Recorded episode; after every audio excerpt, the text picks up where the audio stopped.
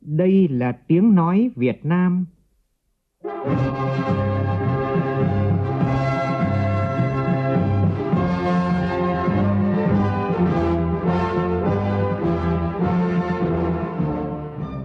là tiếng nói Việt Nam, phát thanh từ Hà Nội, thủ đô nước Cộng hòa xã hội chủ nghĩa Việt Nam.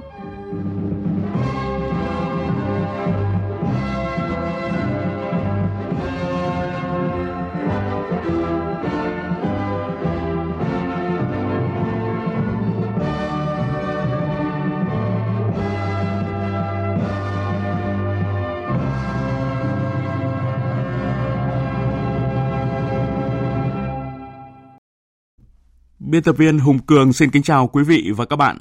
Mời quý vị và các bạn nghe chương trình Thời sự sáng của Đài Tiếng Nói Việt Nam. Hôm nay ngày 14 tháng 10 năm 2023, tức ngày 30 tháng 8 của năm Quý Mão. Chương trình có những nội dung chính sau đây.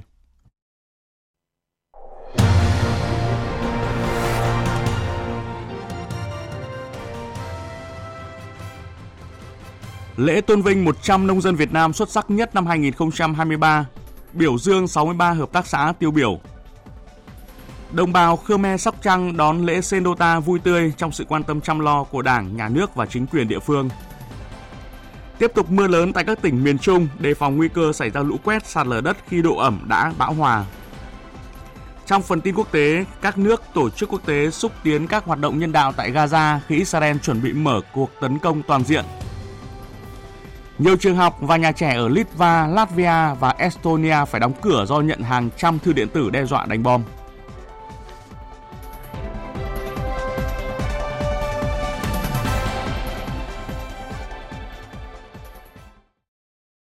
Bây giờ là nội dung chi tiết. Thưa quý vị và các bạn, tối qua tại Nhà hát lớn Hà Nội diễn ra lễ tôn vinh 100 nông dân Việt Nam xuất sắc nhất năm 2023, biểu dương 63 hợp tác xã tiêu biểu.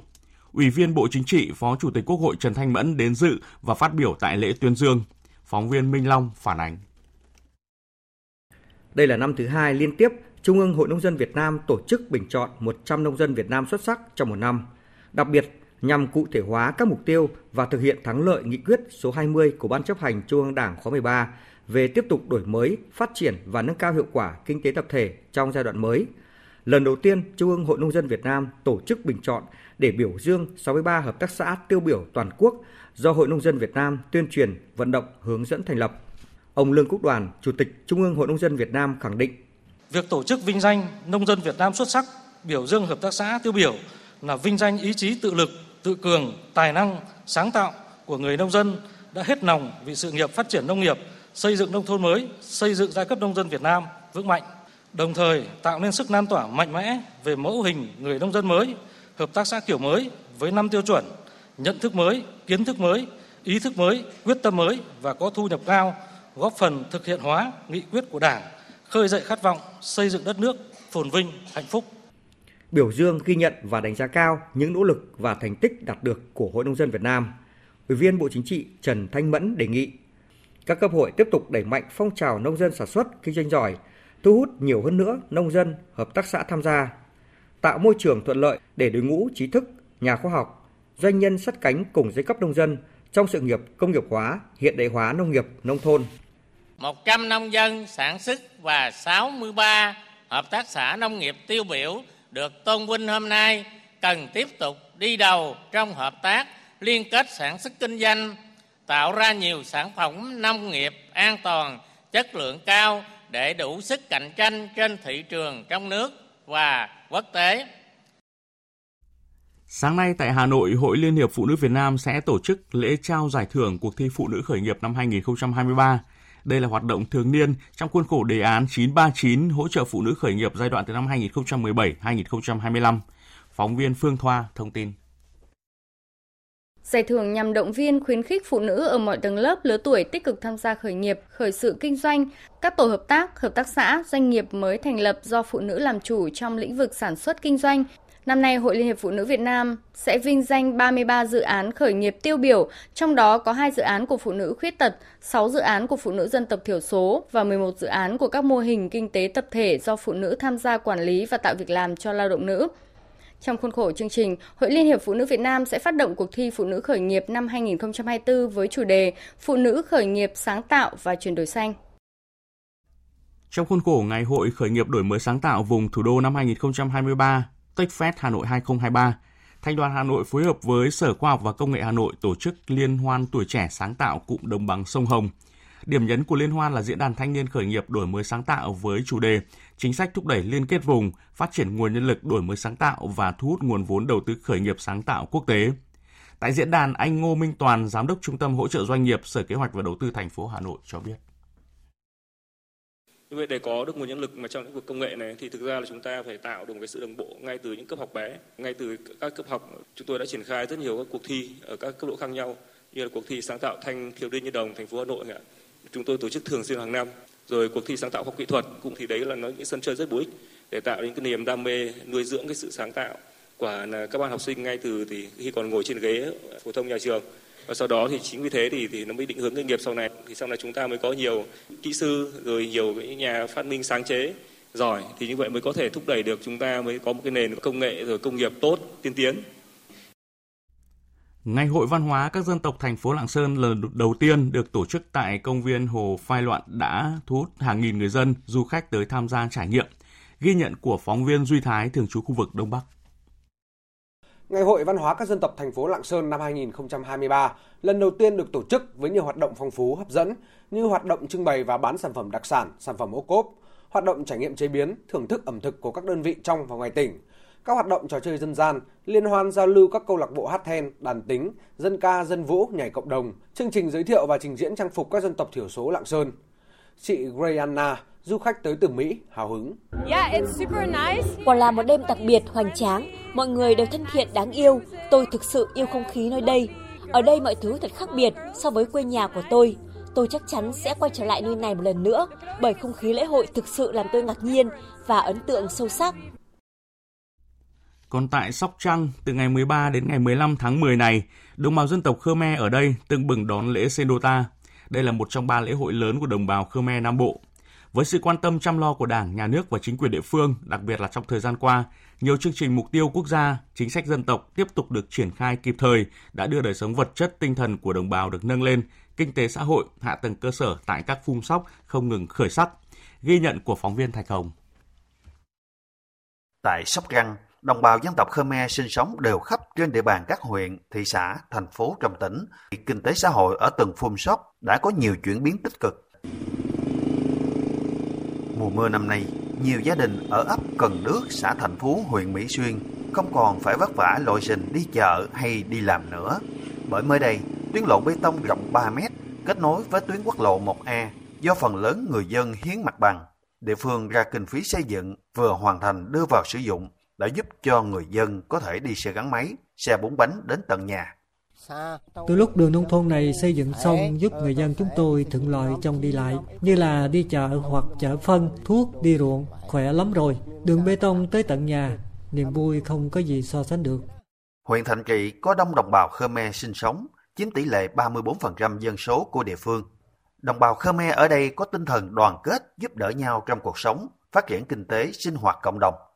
Ông Sơn Sóc Hiên, cán bộ hưu trí, người có uy tín trong đồng bào dân tộc Khmer ở ấp Tân Lợi cho biết, ông đã vận động nhà hảo tâm tài trợ kinh phí xây dựng được 12 cây cầu nông thôn.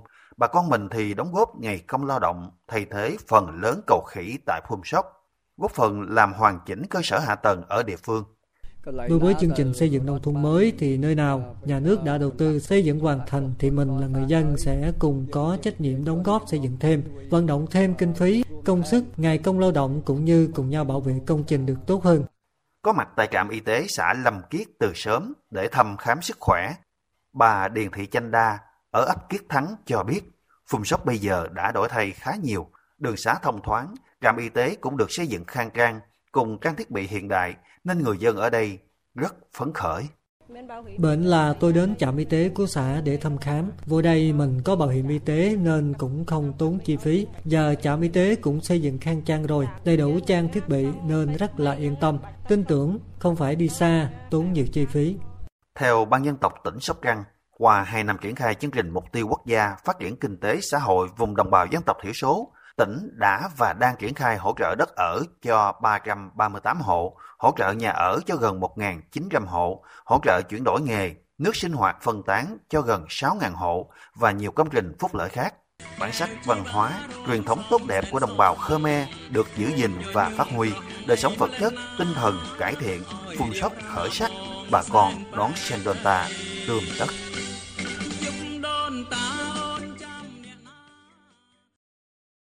Chương trình tiếp tục với những nội dung khác. Các đơn vị nghiên cứu thị trường bất động sản vừa đưa ra báo cáo về tình hình thị trường tại thành phố Hồ Chí Minh những tháng cuối năm 2023. Theo đó, tình trạng giao dịch tiếp tục ảm đạm, lệch pha cung cầu. Phản ánh của phóng viên Duy Phương thường trú tại thành phố Hồ Chí Minh. Về giá bán, CBRE Việt Nam ghi nhận giá bán sơ cấp của thị trường căn hộ thành phố Hồ Chí Minh đạt 60,6 triệu đồng một mét vuông trong quý, tăng 4% theo quý và tăng 1,9% theo năm chủ yếu do nguồn cung mới ở phân khúc hạng sang và cao cấp có điều chỉnh tăng giá. Bà Dương Thùy Dung, Giám đốc điều hành CBRE Việt Nam cho biết, trong 6 tháng đầu năm này đâu đó chúng ta nhận thấy là chững lại về giá, có nghĩa là giá không tăng, thậm chí là hơi giảm một chút xíu. Khi mà cái tính thanh khoản trên thị trường nó chưa ổn định thì tại thời điểm quý 3 chúng tôi nhận thấy rằng là cái đường giá nó đang đi ngang bằng này nó đã nó bắt đã bắt đầu ngóc lên. Theo báo cáo thị trường bất động sản quý 3 năm 2023 của Savos Việt Nam, Tại thành phố Hồ Chí Minh, toàn thị trường có chưa đến 1.000 căn hộ được giao dịch. Bà Huỳnh Thị Hương Giang, Phó Giám đốc Bộ phận Nghiên cứu Công ty Savos Việt Nam cho biết, dự kiến trong nửa cuối năm, nhu cầu cho phân khúc căn hộ hạng C vừa túi tiền tại thành phố Hồ Chí Minh rất lớn do quy mô dân số lớn và mức thu nhập trung bình. Mặc dù nguồn cầu lớn nhưng nguồn cung lại hạn chế, liên tục sụt giảm trong 5 năm qua.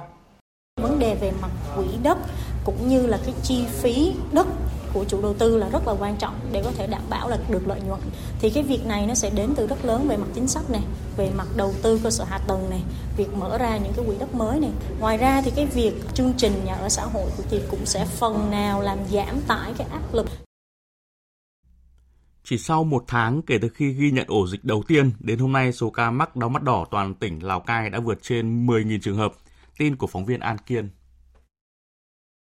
Theo báo cáo từ Trung tâm Kiểm soát Bệnh tật tỉnh Lào Cai, toàn tỉnh hiện đang có trên 130 ổ dịch nằm rải rác ở 7 trên 9 huyện, thị xã, thành phố. Nơi tập trung đông dân cư nhất là thành phố Lào Cai ghi nhận hơn 4.000 ca mắc. Trước tình hình dịch bệnh diễn biến phức tạp, ngành y tế địa phương đã chỉ đạo các đơn vị phối hợp với các ngành liên quan nhằm kiểm soát dịch trong cộng đồng, nhất là trong môi trường học đường, đồng thời có phương án bảo đảm cung ứng thuốc, không để xảy ra tình trạng đầu cơ trục lợi trên sức khỏe người bệnh trong mùa dịch.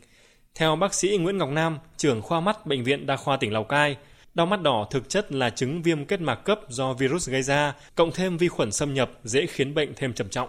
Khi bị đỏ mắt thì mình cần phải đến bác sĩ để xem có phải đau mắt đỏ không. Cứ phải cứ đỏ mắt là đau mắt đỏ đâu ạ. Vì nó có nhiều bệnh khác cũng gây đỏ mắt. À, ví dụ như viêm màng bồ đào, rồi bệnh glaucom, bệnh thiên đầu thống đó.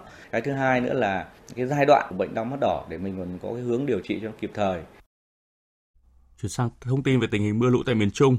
Tại tỉnh Quảng Nam, mưa lớn kéo dài mấy ngày qua, khu vực miền núi xuất hiện một số điểm sạt lở lớn, nhiều tuyến đường bị chia cắt. Tin của phóng viên Long Phi tại miền Trung. Tối ngày 13 tháng 10, đường tỉnh số 11 từ huyện Quế Sơn lên huyện Nông Sơn bị chia cắt do sạt lở Ta Lưu Dương tại lý trình km 24 cộng 560 đoạn qua đèo Le thuộc địa phận huyện Quế Sơn trong điều kiện trời tối, mưa lớn, các lực lượng và phương tiện chưa thể tiếp cận hiện trường để thông đường. Hiện Sở Giao thông Vận tải tỉnh Quảng Nam đã giăng dây cảnh báo, bố trí lực lượng chốt chặn khu vực sạt lở, chờ trời sáng sẽ triển khai thông xe bước 1. Ông Nguyễn Chí Tùng, Phó Chủ tịch Ủy ban nhân dân huyện Nông Sơn, tỉnh Quảng Nam cho biết trên cơ sở cái nhận định tình hình mưa bão thì à, ủy ban dân huyện là chỉ đạo có các phòng ban liên quan phân công nhiệm vụ cụ thể về công tác phòng chống thiên tai áp dụng các phương châm bốn tại chỗ Tại tỉnh Quảng Trị, mưa lớn những ngày qua đã khiến cho nhiều khu dân cư bị ngập, giao thông đi lại khó khăn. Phản ánh của phóng viên Lê Hiếu, thường trú tại miền Trung. Tại vùng thấp trũng ở thôn Hà Lộc, xã Hải Sơn, huyện Hải Lăng, mưa lớn làm nhiều đường bị ngập, nhiều nơi nước ngập đến nửa mét. Ông Lê Văn Huân, Chủ tịch xã Hải Sơn cho biết. Ở trên địa bàn xã thì có hai thôn ở vùng thấp trũng đó là thôn Đông Sơn và thôn Hà Lộc trong ngày hôm qua và ngày hôm nay thì có ngập lụt, lụt trên cả cái tuyến đường. Một số hồ dân ờ, thì mức ngập thì tầm từ 20 đến 30 phút. Chủ yếu là cả cái tuyến đường ờ, thấp. Xã đã tất cả các cái phương án đều có chuẩn bị sẵn, đặc biệt là cái phương án một tại chỗ sẵn sàng. Khi mà có mưa lớn ờ, xảy ra trên địa bàn thì thì sẽ tổ chức lực lượng để có kịp thời hỗ trợ cho người dân. Riêng người già rồi phụ nữ trẻ em rồi các gia đình mà, mà neo đơn thì xã đã có phương án di dời riêng rồi có phương án riêng. Tại huyện Hải Lăng, tỉnh Quảng Trị, một số tuyến đường ở các xã Hải Sơn, Hải Đình, Hải Phong nước ngập sâu nửa mét. Ông Lê Đức Thần, Chủ tịch Ủy ban nhân huyện Hải Lăng cho hay, Phòng Giáo dục và Đào tạo huyện Hải Lăng chủ động cho hàng ngàn học sinh nghỉ học. Đang còn dự báo là hai ngày tới nó được cũng đang lớn đấy. Còn nếu mà có tiếp cắt cho tất cả đã sẵn sàng về lương thực thực phẩm và các phương tiện để cứu hộ cứu nạn và phòng chống lũ cho dân được. Đợt mưa lớn kéo dài cũng khiến cho thành phố Đà Nẵng ngập nhiều tuyến phố và khu dân cư. Nhóm phóng viên Đình Thiệu và Thành Long tại miền Trung thông tin. Tôi làm khu nghiệp thì trớ xuống ở đường biển kìa mà cuối cùng thì về đâu được. Đi ngõ nào cũng không được. Nói chung là lòng vòng nhiều đường lắm. Chắc không cỡ mất mười mấy cây. Bữa nay về sớm mà đi ngõ nào cũng không được. Mấy năm mưa như thế này thì nước vẫn rút được. Nhưng mà bây giờ là cống rãnh bị ngạt sao đó. Mưa mặc dầu không phải lớn lắm so với những cái trận mưa trước. Nhưng mà nước vẫn ngập vô nhà tròn một năm sau trận mưa lịch sử năm 2022 gây nhiều thiệt hại, thành phố Đà Nẵng lại hứng chịu đợt mưa to gây ngập nhiều tuyến đường, khu dân cư. Thượng tá Phan Văn Thương, trưởng công an quận Thanh Khê, thành phố Đà Nẵng cho biết. Thì anh em có triển khai lực lượng sẵn sàng ứng trực tại các à, đơn vị trực chiến đấy, rồi còn nhân dân còn ra các phường giúp nhân dân sơ tán đấy, đến cái vị trí mà, mà đảm bảo an toàn. Tiếp theo là thông tin dự báo mưa lớn ở khu vực từ Nghệ An đến Quảng Ngãi. Đêm qua và sáng sớm nay ngày 14 tháng 10, ở khu vực từ Hà Tĩnh đến Quảng Nam có mưa to đến rất to. Lượng mưa có nơi trên 140 mm như là Phú Lộc Thừa Thiên Huế với 149,8 mm, Hòa Phú Đà Nẵng 229,2 mm hay núi Thành Quảng Nam với 237 mm. Dự báo từ ngày 14 tháng 10 đến đêm ngày 15 tháng 10, ở khu vực từ Quảng Bình đến Quảng Ngãi có mưa to đến rất to, với lượng mưa phổ biến từ 150 đến 250 mm, có nơi trên 450 mm. Khu vực Thừa Thiên Huế, Đà Nẵng, Quảng Nam từ 300 đến 450 mm, có nơi trên 800 mm. Ở khu vực phía Nam Nghệ An và Hà Tĩnh có mưa vừa, mưa to, với lượng mưa phổ biến từ 50 đến 100 mm, có nơi trên 200 mm.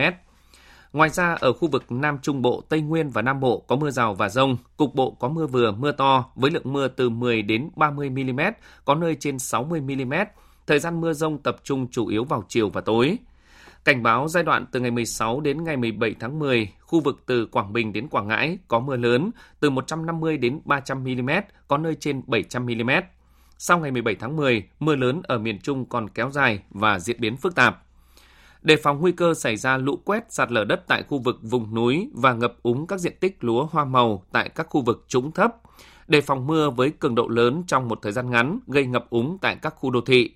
Trong mưa rông có khả năng xảy ra lốc, xét và gió giật mạnh.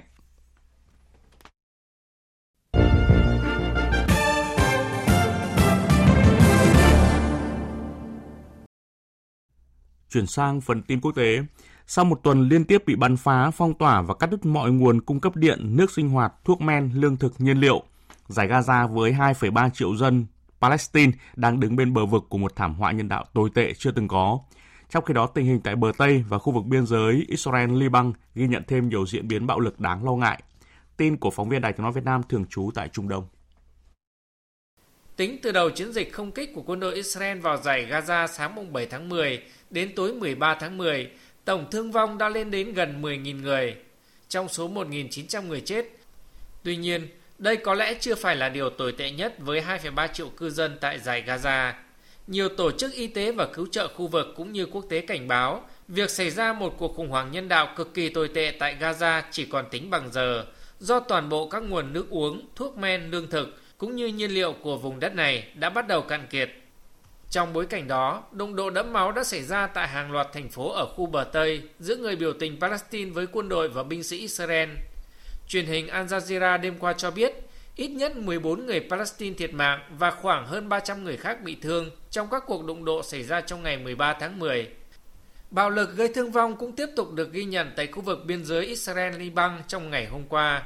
Theo truyền hình Al Jazeera, chiều qua quân đội Israel nã pháo vào một tiền đồn của quân đội Liban ở khu vực Al-Dahira, phía nam Liban. Trong đó, một quả đạn pháo đánh trúng vị trí nhóm phóng viên quốc tế đang tác nghiệp tại đây, khiến một phóng viên quay phim của hãng tin Reuters thiệt mạng và bốn phóng viên khác bị thương. Trước tình hình ngày càng căng thẳng, các nước và tổ chức quốc tế đang xúc tiến các hoạt động nhân đạo tại Gaza khi Israel chuẩn bị mở cuộc tấn công toàn diện. Ngoại trưởng Đức Annalena Baerbock cho biết bà đang đàm phán với Ai Cập và Liên Hợp Quốc và các đối tác khác để mở một hành lang an toàn cho người dân Gaza trong bối cảnh Israel chuẩn bị mở một đợt tấn công nhằm vào khu vực này. Trước đó ít ngày, Tổ chức Y tế Thế giới cũng đã kêu gọi thiết lập hành lang nhân đạo để ra vào giải Gaza trong bối cảnh xung đột leo thang tại khu vực này – Liên quan đến vấn đề nhân đạo tại giải Gaza, Tổng thống Thổ Nhĩ Kỳ Tayyip Erdogan đã kêu gọi Israel cho phép các chuyến hàng cứu trợ nhân đạo vào giải Gaza thông qua cửa khẩu Rafah của Ai Cập. Nhiều trường học và nhà trẻ ở ba quốc gia Baltic gồm Litva, Latvia và Estonia đã phải đóng cửa trong tuần qua. Thông tin như sau. Thông tin cho biết từ ngày 12 tháng 10, hàng trăm email đe dọa đánh bom đã gửi tới các trường học và nhà trẻ ở nước này từ một máy chủ đặt ở một nước thuộc Liên minh châu Âu EU. Riêng trong ngày 13 tháng 10, các trường học tại Litva nhận được 750 email đe dọa. Chính phủ Latvia và Estonia cho biết là các cơ quan chức năng đang phối hợp để điều tra vụ việc. Các nhà điều tra Latvia cũng đang hợp tác với Mỹ và Ba Lan, nơi đã từng xảy ra các vụ việc tương tự. Tại Myanmar, Bộ Giáo dục nước này cho biết tổng cộng 268 trường học tại vùng Bago, miền nam nước này đã phải tạm thời đóng cửa do lũ lụt nghiêm trọng. Mưa lớn kéo dài từ ngày 8 tháng 10 tại vùng Bago đã gây ngập lụt trên diện rộng và làm gián đoạn giao thông, khiến cho nhà chức trách phải sơ tán hàng nghìn người dân. Không chỉ riêng vùng Bago, những đợt mưa lũ kéo dài từ tháng 7 vừa qua cũng đã ảnh hưởng nghiêm trọng đến 9 bang và địa phương tại Myanmar, trong đó có Rakhine, Kachin, Karen, Mon và Chin. Quỹ tiền tệ quốc tế và Ngân hàng Thế giới đã hối thúc các quốc gia thành viên tăng cường năng lực nhằm hỗ trợ các nước nghèo hơn chống lại đói nghèo và ứng phó với biến đổi khí hậu. Lời kêu gọi trên được đưa ra vào ngày hôm qua tại phiên toàn thể Hội nghị thường niên mùa thu của IMF và WB diễn ra ở Marrakech, Maroc, cuộc họp đầu tiên của hai tổ chức tài chính này tại châu Phi kể từ năm 1973. Trong phát biểu tại hội nghị, Chủ tịch WB Ajay Banga nhấn mạnh, thế giới đang phải đối diện với một cơn bão hoàn hảo khi những thách thức đan xen và sự phức tạp về địa chính trị đang cùng nhau làm trầm trọng thêm sự bất bình đẳng – Quan chức này cũng cảnh báo về sự ngờ vực ngày càng gia tăng giữa các quốc gia phát triển và đang phát triển. Trong khi đó, Tổng Giám đốc IMF Kristalina Georgieva lưu ý rằng nền kinh tế toàn cầu đang chững lại trong bối cảnh hơn 50% số quốc gia có thu nhập thấp vẫn ở trong hoặc có nguy cơ cao về nợ nần. Theo Tổng Giám đốc Georgieva, thì IMF cũng cần tăng khả năng cung cấp các khoản vay không lãi suất cho các thành viên nghèo nhất. Một thông tin đáng chú ý đó là Đảng Cộng Hòa đã chính thức đề cử hạ nghị sĩ Jim Jordan cho vị trí Chủ tịch Hạ viện Mỹ. Đây là lần thứ hai nội bộ Đảng Cộng Hòa phải bỏ phiếu để lựa chọn cho ứng cử viên vị trí này. Hạ nghị sĩ Jim Jordan hiện đang là Chủ tịch Ủy ban Tư pháp Hạ viện. Với 124 phiếu ủng hộ, ông Jordan đã vượt qua hạ nghị sĩ Austin để trở thành ứng cử viên của Đảng Cộng Hòa cho vị trí Chủ tịch Hạ viện. Tiếp theo sẽ là một số thông tin thể thao.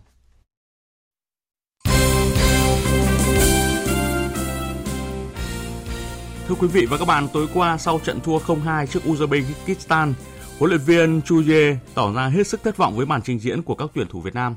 Dù vậy, huấn luyện viên trưởng vẫn đánh giá cao tinh thần của các học trò. Đây là trận thua thứ hai của đội tuyển bóng đá nam Việt Nam chỉ trong ít ngày, trước đó là cuộc đấu với đội tuyển Trung Quốc. Ngày hôm nay, đội tuyển Việt Nam sẽ tiếp tục tập luyện và sẽ di chuyển sang Hàn Quốc trước khi gặp đội chủ nhà vào ngày 17 tháng 10 tới. Tại giải cầu lông Phần Lan mở rộng 2023, mặc dù sớm giành lợi thế với chiến thắng bất ngờ trong set 1, nhưng Nguyễn Thùy Linh đã không thể bảo toàn kết quả và chấp nhận thất bại trước tay vợt hạt giống số 8 là Pusala Sindhu tại tứ kết. Tiếp theo là kết quả một số trận đấu bóng đá quốc tế diễn ra đêm qua trong khuôn khổ vòng loại Euro 2024. Đội tuyển Áo để thua đội tuyển Bỉ trên sân nhà với tỷ số 2-3. Bồ Đào Nha thắng Slovakia với tỷ số 3-2. Hà Lan để thua đội tuyển Pháp trên sân Hà Lan với tỷ số là 1-2 còn Ireland để thua Hy Lạp với tỷ số 0-2. Dự báo thời tiết Phía Tây Bắc Bộ có mưa, mưa rào rải rác và có nơi có rông, nhiệt độ từ 20 đến 29 độ. Phía Đông Bắc Bộ và Thanh Hóa có mưa vài nơi, trưa chiều giảm mây hưởng nắng, gió Đông Bắc cấp 2, cấp 3, nhiệt độ từ 20 đến 30 độ. Khu vực từ Nghệ An đến Thừa Thiên Huế có mưa vừa, mưa to, có nơi mưa rất to và rông. Riêng từ Hà Tĩnh đến Thừa Thiên Huế có mưa to đến rất to, gió Bắc đến Tây Bắc cấp 2, cấp 3, nhiệt độ từ 21 đến 28 độ. Khu vực từ Đà Nẵng đến Bình Thuận, phía Bắc có mưa vừa, mưa to và rông. Riêng Đà Nẵng đến Quảng Nam có mưa to đến rất to, phía Nam có mưa rào và rông vài nơi, cục bộ có mưa to. Gió Đông Bắc cấp 2, cấp 3, nhiệt độ từ 23 đến 32 độ. Tây Nguyên có mưa rào và rông vài nơi, riêng chiều và tối có mưa rào và rông rải rác, cục bộ có mưa to, gió nhẹ, nhiệt độ từ 18 đến 30 độ.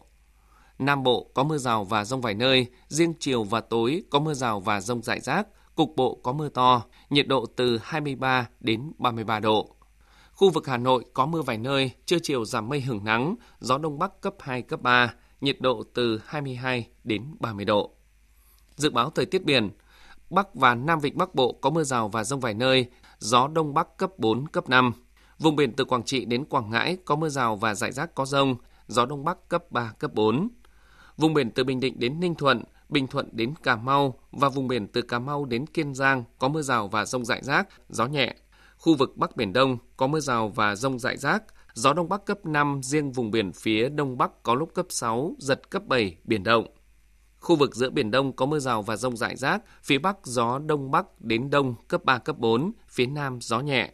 Khu vực quần đảo Hoàng Sa thuộc thành phố Đà Nẵng có mưa rào và rải rác có rông, gió Đông Bắc cấp 5. Khu vực Nam Biển Đông và khu vực quần đảo Trường Sa thuộc tỉnh Khánh Hòa có mưa rào và rông vài nơi. Từ chiều có mưa rào rải rác và có nơi có rông. Gió Tây đến Tây Nam cấp 3, cấp 4. Vịnh Thái Lan có mưa rào và rông rải rác, gió nhẹ. Từ đêm mai, gió Tây đến Tây Bắc cấp 3, cấp 4. Vừa rồi là những thông tin dự báo thời tiết. Bây giờ chúng tôi tóm lược một số tin chính vừa phát.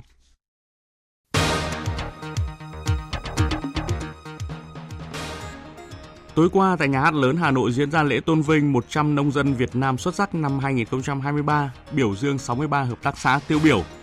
Đây là năm thứ hai liên tiếp Trung ương Hội Nông dân Việt Nam tổ chức bình chọn 100 nông dân Việt Nam xuất sắc nhất trong một năm và lần đầu tiên bình chọn biểu dương 63 hợp tác xã tiêu biểu toàn quốc. Các đơn vị nghiên cứu thị trường bất động sản vừa đưa ra báo cáo về tình hình thị trường bất động sản tại thành phố Hồ Chí Minh những tháng cuối năm nay. Theo đó, tình trạng giao dịch sẽ tiếp tục ảm đạm và cung cầu lệch pha các nước và tổ chức quốc tế đang xúc tiến các hoạt động nhân đạo tại Gaza khi Israel chuẩn bị mở cuộc tấn công toàn diện.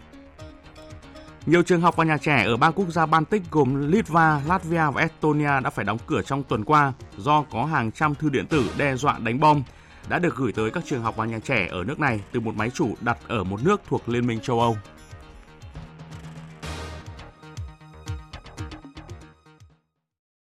Phần tóm lược những tin chính vừa rồi đã kết thúc chương trình Thời sự sáng nay của Đài Tiếng Nói Việt Nam.